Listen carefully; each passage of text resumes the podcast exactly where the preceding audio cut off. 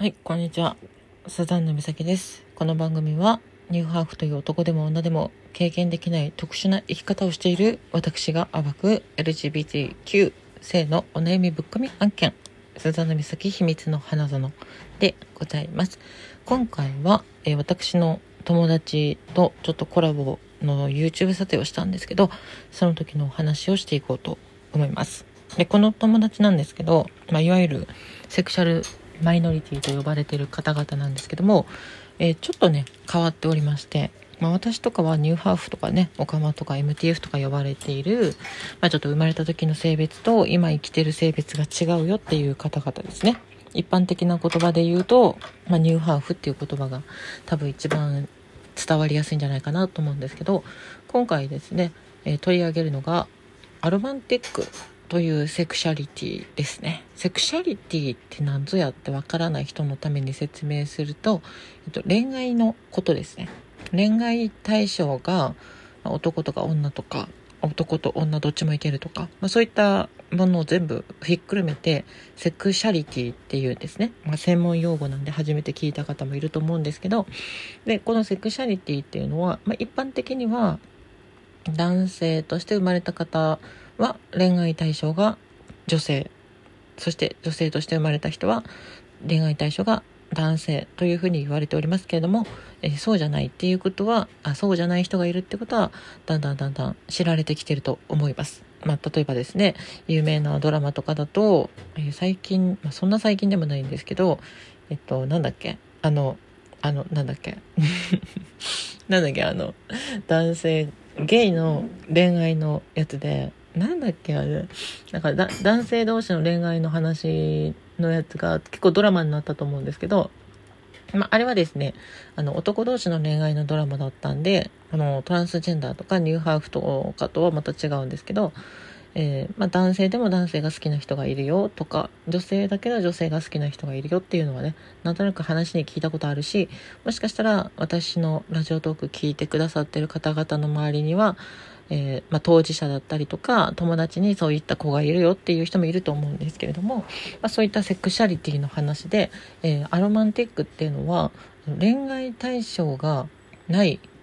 というね、まあ、一般的に聞くと珍しいセクシャリティでございます。でこのアロマンティックの特徴は恋愛っていうものがそもそも分かんないんですよ生まれた時から分かんないとその好きな人とか初恋とかえ何それ？分かんないんだけど。っていう状態ですね。うん。でもう一つが、えっと恋愛感情はないんだけど、まあ、性欲はあるってことですね。はい、まあ、なので例えばこういうえっ、と今までその男性経験とか女性経験とかそういった経験はあるんだけどなんか恋愛っていうものが分かんない。っていう状況ですね。じゃあその恋人を作ったことがないのかっていうとこれは人それぞれで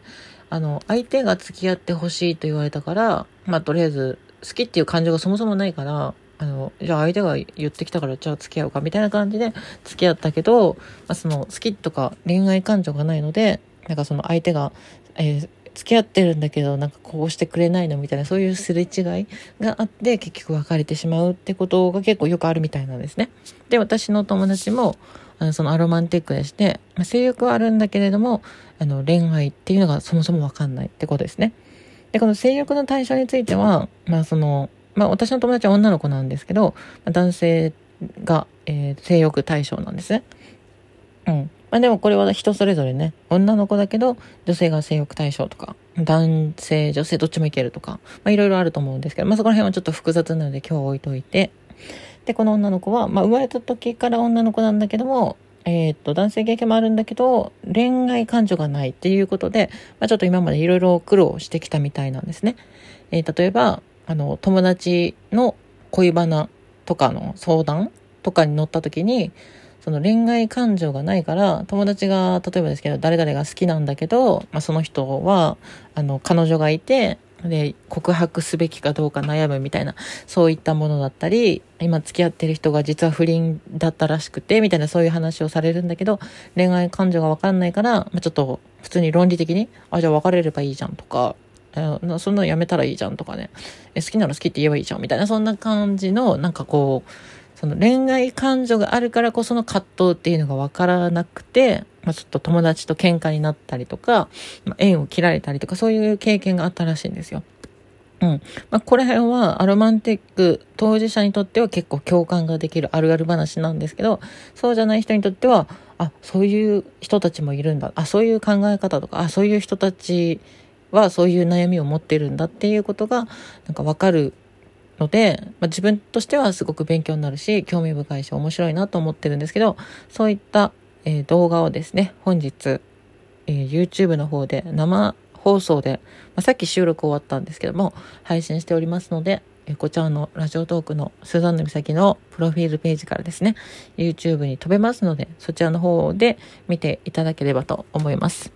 えっ、ー、と、タイトルがですね、何だったかな？タイトルが LGBT 当事者コラボ愛してないのに夫と結婚したのはなぜ、えー、恋愛感情がない女性がバツ2の理由とはというタイトルで生放送動画のアーカイブが上がっております。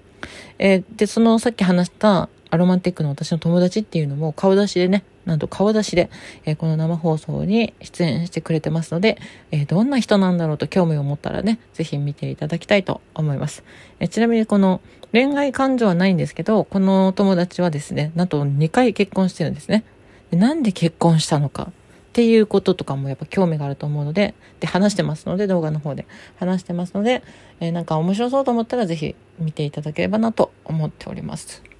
まあ、今回そんな感じですね。うん。で、まあ私のこちらのラジオトークの方では、えっ、ー、と、スザンヌ美咲の個人的な話もするんですけれども、まあ、こういった LGBT 的な話ですね、もガンガンしていこうと思っております。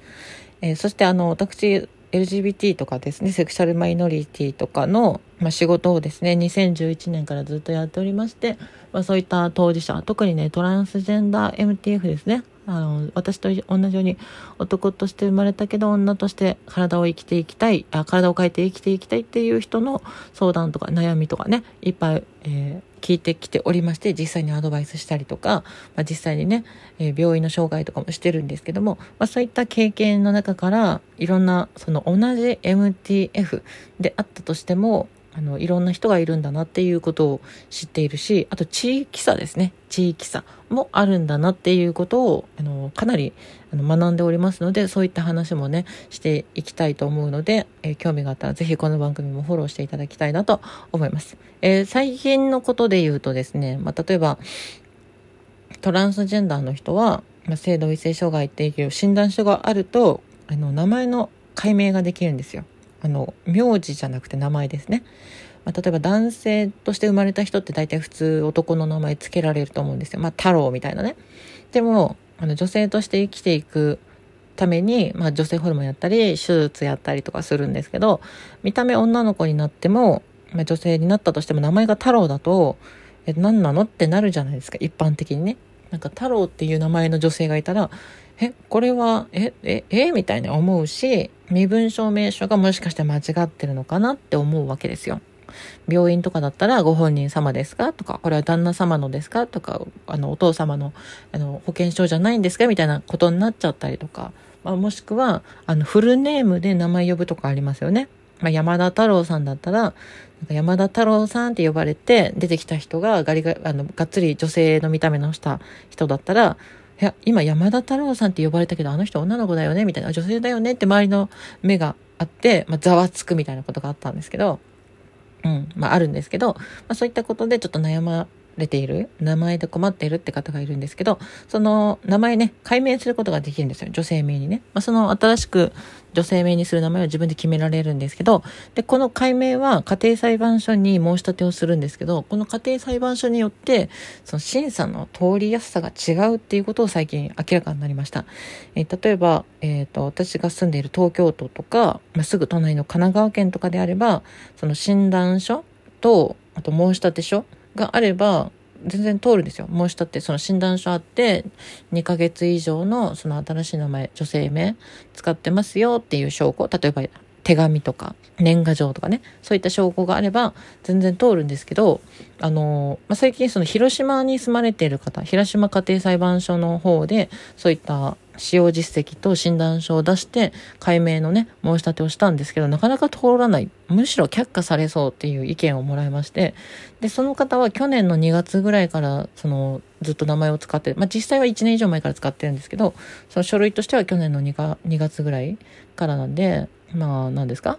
去年？今年 ?2019 年の2月って言ってたから、もう1年以上か。1年以上前から、あの、使ってて、診断書もある、しかもその診断書も、あの、岡山大学病院っていう、まあ、日本で言うとかなり権威がある大学が出した診断書なのにもかかわらず、なぜか、広島家庭裁判所の方では、解明の審査がなかなか下りないと、許可が下りないっていう状況があるんですけど、びっくりなんですけど、まあ、そういった人もいるんですよね。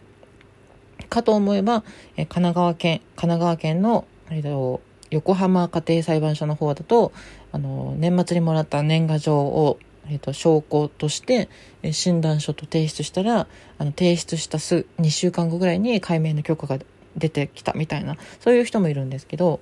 まあ、本当地域差があるんだなっていうこともちょっとねこういった仕事を通して知ることができたのであのこのラジオトークでもねガンガン話していくかもしれませんのでフォローしていただきたいなと思います。まあ、話したけどねさっきね。はい。っていう感じで、えー、まとめますとちょっとだいぶ脱線したんだけど今日はアロマンティックっていうセクシャリティの、えー、説明生放送を YouTube の方でやってますのでそちらの裏側についてお話ししました。よかったら私のマイページからえー、YouTube の方行っていただいて見ていただければ嬉しいなと思います。えー、そして最後お便りですね。人吉海軍基地資料館館長の美濃田さんから、えー、スダンヌさんが昔、人吉海軍基地を取り上げていただいたことがあると思います。その際からフォローさせていただいています。その時期はまだ資料館も建設していない時期だったのですが、Twitter で広めてくださったおかげで認知度が広がった気がしています。その説ありがとうございましたということでですね。えっ、ー、と、私のサバゲーチャンネルの、YouTube のサバゲーチャンネルの方で私の地元の話をしたんですけども、そちらの方ですね。ありがとうございます。というわけで終わりたいと思います。また連絡ください。終わります。